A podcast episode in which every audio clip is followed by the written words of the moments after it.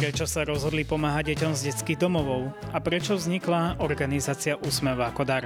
Aj o tom s Jozefom Mikloškom, mojimi očami. Vítaj. Pekný večer, prajem. Ty si zakladateľ Úsmevu ako dar. Spomínaš si na to, ako to bolo? Máme taký pekný príbeh, lebo tento rok máme 40 rokov od prvého založenia vlastne tohto celého. Potom to začalo koncertom Úsmev ako dar. Vtedy ja som ešte nebol v tej skupine. Vtedy to ťal kolega Julius Hron. Ale čo je zaujímavé, tam je pekný príbeh, že bývalý domovák, sa stal šoferom slovenskej televízie. A on bol členom, tak sa to volalo, že brigáda socialistickej práce Mirka Nešpora, to už dneska mladý moc nehovorí, ale to boli také nejaké brigády, ktoré pomáhali tie socialistické záväzky si dávať. No v televízii oni dali taký záväzok, že urobia všelijaké veci pre, v rámci aut, keďže boli šoféry, ale zorganizujú koncert pre deti z detských domovov. Najprv začali detskom dome Holiči a potom v roku 1982 založili vlastne prvý koncert benefičný Úsmev ako dar a odtedy sa to celé vlastne rozvíja. Čiže hrdí sme na to, že vlastne ten prvotný impuls dal bývalý domovák na to, aby sa pomáhalo ostatným domovákom. Preto sa teda začalo realizovať s deťmi z detských domovov, áno?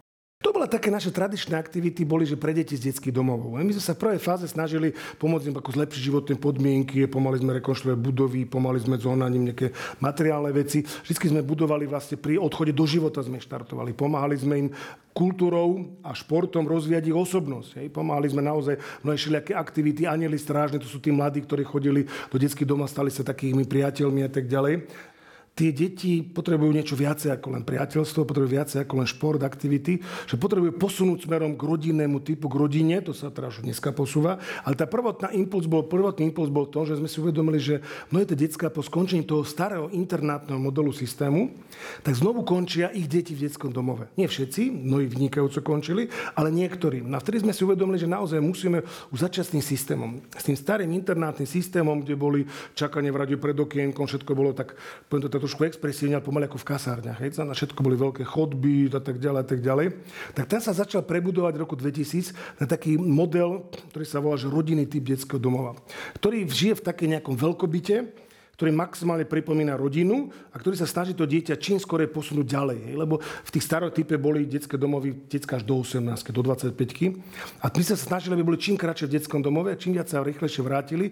Čiže my sme od tých jednoduchých aktív v detských domovoch sme sa posunuli až takému reforme systému. Na dneska tá je tá zelená, aby sme im čo najviac vrátili do rodiny naspäť. Za tých 40 rokov ste mali množstvo aktivít a veci, ktoré realizujete, ale okrem toho robíte aj dorku napríklad. Čo to je? Ono to je, to, možno by som začal s tým smerom, že my sme si uvedomili, čo málo kto vie, že v detských domov nie sú siroty. Tam si všetci myslí, to je ten sirotinec. My sme zistili, že len 2% detí v detských domov nemá rodičov. Čiže sme si uvedomili, poviem to tak expresie do keľu, tak jak je možné, že oni sú v detskom domove, keď môžu byť, ich rodičia fungujú a väčšina z nich by sa mohla o nich starať. Dokonca jeden výskum nám povedal, my sme robili také veľké výskumy, sa volal, že ohrozená rodina na Slovensku. A jeden z tých výskumov nám povedal, že až polovica detí by sa mohla vrátiť do tých svojich rodín, ak by s nimi niekto pracoval. Hej, preto sme vyhlásili také motto, sa volá, že aby každé dieťa malo rodinu. Dneska sa to volá, že aby rodina zostala spolu. A pod týmto motom sme sa pustili do toho, že sanovať, pomáhať rodinám, aby sa dali znovu dokopy. Hľadali sme takú filozofiu, zavedli prvé rade pomoc vlastnej rodine, ak nemôže vlastná, sme sa vrhli teda na príbuzných, teda vrhli, no tak expresívne povedané, sanovať príbuzní, aby oni sa starali o deti. Keď nemôžu ani príbuzní, tak sme sa pomáhali náhradným rodinám, aby fungovali. A až na poslednom mieste sa stal detský domov, čo sa volá dneska Centrum pre deti a rodiny. A tam sme rozbili programy, najprv to išlo takým tým ambulantným spôsobom. Hej naši ľudia boli do terénu, sanovali, pomáhali, robili tie stretnutie rodinných kruhov, ktorých ste už prosprávali, no aj ďalšie aktivity. A za chvíľku sme videli, že tí ľudia veľmi často potrebujú bývanie, že v detských domovoch až pomaly 30% detí kvôli bývaniu. A preto sme sa spojili s naráciou Dedo, s nami ďalšími, začali sme budovať také centra na obnovu rodiny, ktoré sa volajú Dorky. Aj teraz dneska máme taký celkom pekný systém. Je to v Košice, Prešov, Zvolen, Bratislava, Dunajská, Lužná, Ružomberok a plus teda ešte nejaké ďalšie, ktoré sú, a ktoré sa snažia tú rodinu postaviť na nohy. A nielen teda rodinu, aj to robíme to isté pre tých, čo vyrásli v detských domovoch. My to voláme, že mladí dospelí. Aj v Dunajské Lužné centrum, ktoré práve vyrás, pomáha týmto mladým, tak sa nakopnú do života. Čiže tu chcem zdôrazniť, že snažíme sa práve tým deťom v prvom rade dať vrátiť rodinu, dať im rodinu, aby mohli vyrastať svojimi vlastnými keď sú v domove, aby sa čím skôr vrátili naspäť. Za tie roky určite ste zisťovali, prečo sa dostávajú deti do detských domov. Čo sú možno také najčastejšie dôvody? Ono väčšinou je to také, že kombinácia, my to voláme, že nevedia, nechcú a nemôžu rodičia. Hej? Ono, málo je tých, čo nemôžu. To znamená, či sú naozaj mŕtvi, alebo sú nejako ťažko postihnutí, alebo nejako tam je taký problém zdravotný vážny, alebo sú vo väzeniach často, hej, dlhodobo. Hej? Potom sú tí, čo nechcú. Hej? Tých je tak o 10-20%. A to sú tí, ktorí naozaj ubližujú deťom. To znamená, či sú to tí alkoholici ťažkí, alebo sú to častokrát týrani, alebo také psychopatické osobnosti. Hovorím, tých je tak 10-20%. No ale najväčší zvyšok, а тој е така 60%, 50-60%, тој не ведија. Ja tu chcem zdôrazniť tá nevedomosť z viacerých dôvodov. Či už sú to dôvody výchova, nevie vychovať, nevie sa postarať, hej, nevie zónať bývanie, nevie zónať ekonomiku. Hej. To znamená, to sú rodičia, ktorí v istej chvíli by aj chceli, veľmi často im samým zlyhalo rané detstvo. Hej. Preto sme sa mi dostali k takým téme, že rané detstvo dieťaťa, bo tam je väčšinou koreň jeho úspešnosti budúcnosti. Hej. Mnoho z týchto rodičov, ktorí dneska zlyhali, či už sami vyrástli v detskom domove, alebo sami sa rozsypalo rané detstvo, boli z veľmi krízové rodiny. Na títo dneska nezvládajú svoje rodiča. Hovorím, výchovnú rolu, ja nevedia vychovať, nezvládajú takú tú rolu, ako sa postarať o dieťa. Hej. A veľmi často je tam ekonomika a bývanie. Čo najčastejšie možno riešite, aké problémy, lebo vy máte okrem toho aj rôzne poradenstva, špecializované poradenstvo a podobne. Čo riešite najčastejšie? My sa snažíme dokopy vzťahy. My to je také, my zistili to, že ľudia, ktorí sa nedajú dokopy vzťahy, sa im rozsypáva celý život. Hej. A či s tým sa hráme, ona veľmi prakticky povedá, my si robíme taký plán. Hej. V prvom rade sa mu snažíme vysvetliť, lebo ona je zaujímavé, my vieme pomôcť len tým, tým, Prepačte, my vieme pomôcť len tým, ktorí si sami vedia, chcú pomôcť. To je veľmi dôležité povedať, pretože čas ľudí chce len plače, čas bohužiaľ je podvodníkov, povedzme si na rovinu. A tí, čo si chcú pomôcť, s tými stávame plány. Plány znamená plán tohto, plán tohto, plán tohto. Naši sociálni pracovníci potom ich sprevádzajú, máme psychológov. My to voláme, že ich sprevádzajú a posilňujú. my sa snažíme vyhýbať tomu slovu, že pomáhajú im, lebo pomoc je pasívna. Hej, dajte mi 100 eur a ja budem spokojný. Hej, dá za týždeň to isté a ďalší a ďalší a ďalší a nič to nerieši. Hej, čiže preto my riešime, sprevádzame, posilňujeme, robíme tam tie stretnutie rodinných kruhov, to znamená, to je to, že snažíme sa zaangažovať širokú rodinu, ktorá by vytiala túto rodinu z núdzi. Hej. A tu chcem napríklad veľmi zdôrazniť rolu starých rodičov. Hej. Málo kto vie, že, to tak expresívne, že najväčšia armáda náhradných rodičov na Slovensku sú starí rodičia detí. Tí, ktorí sa nepostarali svoje vlastné deti, tie im bohužiaľ zlyhali, tak sa teraz starajú svoje vnúčata. Tých sa hovorí až do 60-70% všetkých náhradných rodičov sú práve starí rodičia týchto detí. Čiže týmto sa snažíme nejakým spôsobom naštartovať urobiť nejaký plán a podľa toho plánu ísť dopredu a, hovorím, a napraviť ich vzťahy, naučiť zručnosti a naštartovať ich. A také dobrá skúsenosť je, až to 80% rodín sa dá postaviť na nohy, keď chcú. Ty si profesor, ty si lekár. Nechýba ti teraz e, možno je to lekárstvo, lebo teraz si viac v tom treťom sektore? Ja som tu, tu na v Trnave, teda nahrávame, tu som robil dlho v nemocnici, to pekne spomínam tie časy.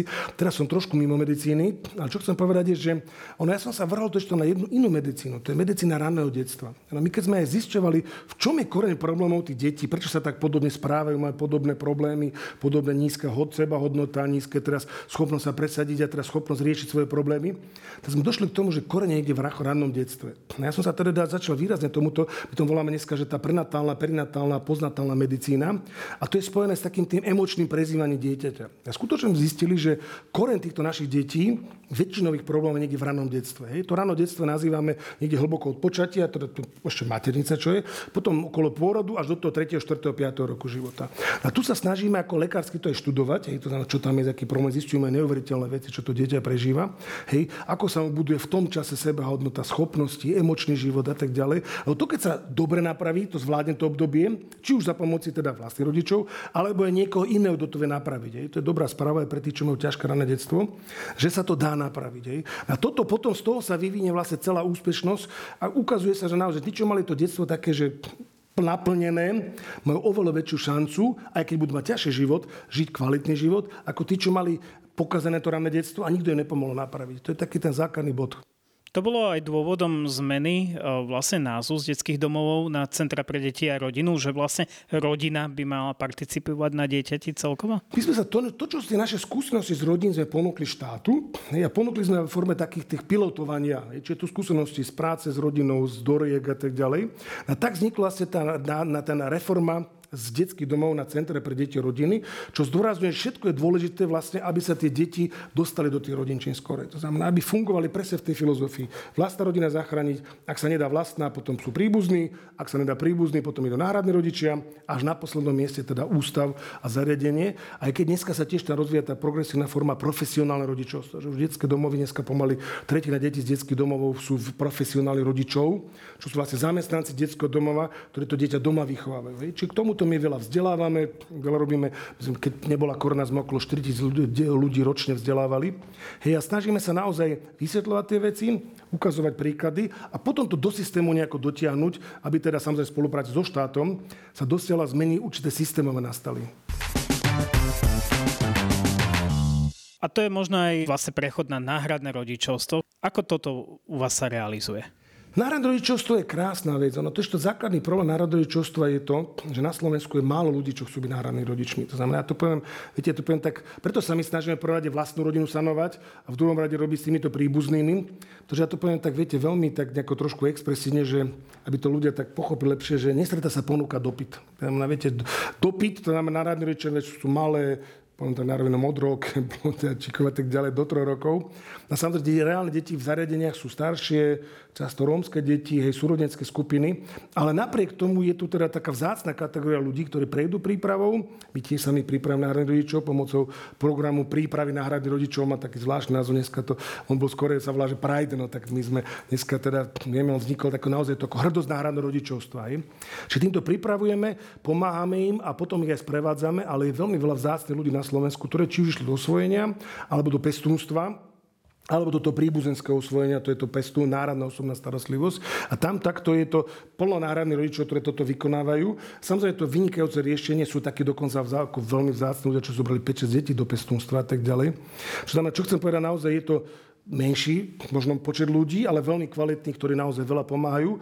A oni nejakým spôsobom naprávajú tie všetky zrania dieťaťa. Ono to je to, zákon národného rodičovstva môžu k tomuto povedať, že Často človek povie, že ja som vychoval svojich 5 detí, vychovám ďalších 5 náhradných. To nie je celkom to isté. To znamená, o svojom dieťati viem všetko. Príbuzný, všetko, keď sa narodil, ako som ho počal a tak ďalej, tak ďalej. A o tomto dieťati viem strašne málo. Kto ho zranil, čo prežila jeho matka tehotná, kto bylo. A ja musím tie z jeho zranenia vyhľadať a pomôcť mu ich vyliečiť. Hej. Je to veľmi náročné. To musím naozaj povedať, že národní rodičia niekedy sa veľmi, ak sa hovorí, ľudovo potia pri tom celom, lebo naozaj tie deti prejavy, tých prejavy zranení sú niekedy zvláštne. Znamená, či to znamená, či my všetkých strašne nahovoráme, poďte do náhradného rodičovstva, veľmi dobre si to rozmyslíte a rátajte s tým, že je to náročné, ale keď to zvládnete, tak ste zachránili jednu celú generáciu, až taký rod tých detí, lebo deti, tí jeho detí, čo ste im mali, vám ešte budú ďakovať za to, čo ste urobili. Ako vnímajú možno teraz e, v súčasnosti už deti, ktoré vychádzajú z týchto centier? Je to iné oproti iným rokom? Je to ťažšie, je to náročnejšie alebo je to ľahšie v, te, v tomto období? Keď sa vrátime teda týmto ľudoporad detským domovom, tak naozaj taký ten kľúčový bod toho, že či to dieťa úspie alebo neúspie, keď odíde z domova. To znamená, to je naozaj... Ono tu ja jemne odbočím, ale to, čo sme trošku hovorili, je to... My sme od tejto témy mladí dospelí prišli jednej téme, ktorá je všelúdská, sa volá, že odpustenie. A my sme na to vypozorovali to zaujímavým spôsobom. Čas ako super, čas domova ako podchode do života problémy. A ja som sa raz radil s jednou rejiteľkou, čo robila 40 rokov v detskom domove. A ona hovorila, že určite na to veľa vecí vplýva, ale že videla, že najzákladnejšia vec je odpustenie. Deti, ktoré našli silu nejakým spôsobom odpustiť tým svojim rodičom, a to je dlhý proces, samozrejme ťažký proces, žijú nový život. Majú deti, majú krásne rodiny, fungujú tu na nedaleko v Pezinku, žije dva domováci, majú štyri krásne deti, fantasticky fungujú. A naopak, deti, ktoré sa hrozne hnevajú, a často aj spravodlivo sa hnevajú, lebo tí rodičia naozaj urobili zlé veci, tak tie deti počase začnú opakovať chyby svojich rodičov. Ono je zaujímavé, že to funguje až matematicky presne. Deti, ktoré odpustia, fungujú, a postupne sa prebijajú životom. Tí, čo neodpustia, sa točia v tých svojich problémoch a veľmi často hovorím, otec pil, zrazu to dieťa začne piť a tak ďalej. No a tu sa vrátim k tomu, že dneska sa zmenila situácia tých detí, čo odišli z detských domov. V tých internátnych typoch sa čas vynikajúco chytala a tam sa rátalo, že až do 50-60% detí malo vážne problémy sa zaradiť. Oni proste nevedeli, ako funguje reálny život. Dneska sa to zmenilo, Hej. Naozaj, tie deti, ktoré tam zostávajú, sú oveľa lepšie pripravené, ich aj menej. Tým, že naozaj väčšinou detí sa aj darí skorej zosanovať, skorej odídu z detského domova. Vola, kedy to bolo okolo 500 detí ročne, dneska je to okolo 250 až 400 detí. Máme už takú menšiu sieť týchto útulkov. Nie je to jednoduché, ale vlastne je rozsiahly systém, ako im pomôcť. A keď teda to dieťa sa chytí, tak ono je zaujímavé, a to, to, to chcem doplniť, že časť z nich je dokonca tak šikovných, že pomáha ďalším deťom. A my to voláme, ten program sa volá domováci domovákom. A to vlastne bývalí domováci prišli s tým, že my chceme ďalej pomáhať ďalším. A išlo to tak ďaleko, že dneska dokonca šéf úsmevu, riaditeľ úsmevu je bývalý domovák. Je, šéfka fundraisingu je bývalá domovačka. Šéf siete Dorie, ktoré teda tých centier pre rodinu, šéf Košickej pobocky tiež bývalý domovák, Rado Dráp. Hej, či to sú fantasticky nadšení ľudia, ktorí práve prešli aj týmto odpustením, aj takým osobnostnou zrelosťou a dneska neuveriteľne pomáhajú. Je reálne, že príde doba, že detské domovy alebo teda centra pre deti a rodinu nebudú? Ono to, viete, súvisí to s pandémiou rozpadu rodiny celosvetovo. To nie sme my v tomto unikátni. Ako celosvetovo beží pandémia rozpadu rodiny. Kým bude bežať táto pandémia, do vtedy to nie je reálne, bohužiaľ. Tam ide o to, že dneska naozaj, keď by sme, preto tvorím to, čo sa robí, tá prevenčná práca, tam naozaj pomáhať mladým dobre rodiny založiť, pomáhať v krízach, tu je napríklad dobrovská chyba, sa zrušili tie manželské, predmanželské poradne. Naozaj sa mladí nemajú na koho obrátiť, keď majú problémy. Kým táto pandémia beží, celý svet má s týmto problém. Ne? Čas sveta má tak vážny problém, že to volajú už deti ulice, proste nemajú pre inštitúcie.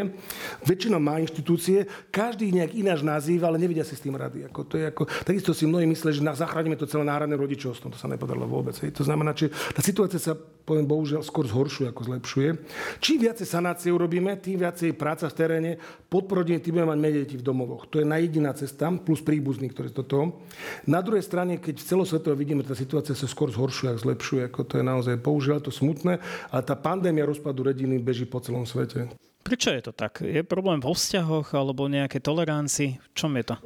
poviem na rovinu, to už samozrejme trošku taká širšia téma, má to také dva roviny, dve roviny. Prvá rovina naozaj je také podceňovanie učenia sa vzťahov. Je sám mladý do toho, že neviem, čo to je rodina, bežia, veľmi rýchlo začínajú vzťahy, také tie intimné vzťahy a tak ďalej. Nie sú do toho pripravení a príde prvý problém, ani to nevedia riešiť. A to je, sama štatistika rozvodovosti na Slovensku hovorí, že nie je to ani alkoholizmus, ktorému sa nás rozvádzajú, ani nevera, ani násilie, ale až do 60% príčin je to volajú, že nezhoda povah a názorov. Tak to je taký problém, no kto má tu istý povahu ako jeho manželka. Či to skôr je to skôr neschopnosť riešiť problémy. Hej? Či toto je prvý bod. Na samozrejme druhý bod je to také celo, to už je také, treba na rovinu povedať, že celá Európa sa začína podceňovať rodina. Proste, že to je dneska není vôbec dôležitá inštitúcia, že to není potreba rodiny. Však to je tak, to je formy a tak ďalej, tak ďalej. Čiže tam je to taký z dvoch strán. To je jedna strana naozaj to, že mladí sú zle pripravení do manželstva, nevedia to fungovať. A druhá rovina je taká, že sú skutočne také útoky na rodinu. To si povedzme na rovinu, že útoky zvonka, ktoré podceňujú rodinu, tvrdia, že to je jedno, v rodina, samozrejme potom už všetky tie nové formy rodiny, ktoré idú ďalej a ďalej, ktoré teda bohužiaľ deťom len ubližujú. Čo plánuje Úsmev ako dar do ďalších rokov? Chceme viac rozvinúť také tie programy vzťahové uzdravenia. Či už je to cez formu, také napríklad teraz prídu noví terapeuti vzťahové väzby, hej, podľa toho Američania, no Daniel Hughes, ktorý podľa neho robia terapie, hej, teraz ideme rozličné vzdelávanie smerom takýmto terapeutické rodičovstvo, hej, také veľmi citlivé, jednocitné rodičovstvo. Hej, rozvíjame ten program domováci domovákom, Plus v jednej časti nášho programu, to na rovinu, viac a viac spolupracujeme s kresťanstvom. Je, pretože vidíme, samozrejme bežia všeobecné programy, ale vidíme, že naozaj práve tá kresťanská cesta pre mnohých tých domovákov, mnohé rodiny, ktorí sú v kríze, je veľmi potrebná. Aj. Tam rozvíjame taký nový program, sa volá, že Cesta domov. Aj, cesta domov je, s nami poznáme na Slovensku, tí, čo, že sa to volá, jeden taký kurz sa to volá, že kurz odpustenia, že je otcové srdce. Hej. No a my ho trošku tak prerábame, alebo teda prestávame pre mladých, a naozaj už sme videli, že také veľmi silné výsledky odpustenia, prijatia minulosti. Takže toto sa snažíme, lebo vidíme, že darmo tým mladým dáme sociálnu prácu, dáme im všetky odbornosti. Keď je nepomôže po tej vzťahovej rovine, tak dlhodobo to nemá efekt. Ty si aktívny muž. Ako tráviš svoj voľný čas potom? Tak, tak pople, sa teší z mojich štyroch detí, teda my sme chvíľu aj chvíľu nejakých dva chlapci u nás teda vyrastali nejaké, že s nimi máme úzky kontakt a plus teda ja už mám dve vnúčatá, som hrdý dedo teraz v tejto chvíli, takže s nimi sa hra. Takže ja sa teším, poprepletané, my sa tešíme, že aj moje deti pokračujú v tejto také nejakej službe týmto našim domovákom. Takže sa teším z toho, no a samozrejme každému voľnému času teším, že keď môžem samozrejme niečo načerpať, ale s deckami sa trošku vyblázniť. Teba e, veľa ľudí pozná pod e, prezývkou Jogo. Možno aj divákom povedz, ako toto vôbec vzniklo. To je taká záhada, ale skôr to niekedy asi vyzerá, že je tak... Ja, to, väčšina ľudia nevie, že som Jozef, oni ma všetci volajú, že Jogo, hej. No ale čo je podstatné, to pravdepodobne to vzniklo, tak mi to mama, že teda on tady, nejak sa je to zapáčilo, tak mi dala prezivku, že Jogo. Ale fakt je ten, že väčšina ľudí nevie, že som Jozef, ma vedia, že som Jogo. aké by sme možno dali posolstvo? Ako sa svet správa k dieťaťu, tak sa raz dieťa bude správať ku svetu. Hej, čiže toto je naozaj veľa príkladov, že domovce dajú zachytiť, sú úspešní, výborní, keď aj my sme im ochotní dať svoju lásku, sprevádzanie a posilňovanie. A hlavne tú príležitosť. Tak, tak, tak. Jogo, veľká vďaka, že si prijal pozvanie do tejto relácie. Prajem ti všetko dobré a veľa úspechov. Ďakujem pekne, ja to isté všetkým ostatným. Ďakujem pekne.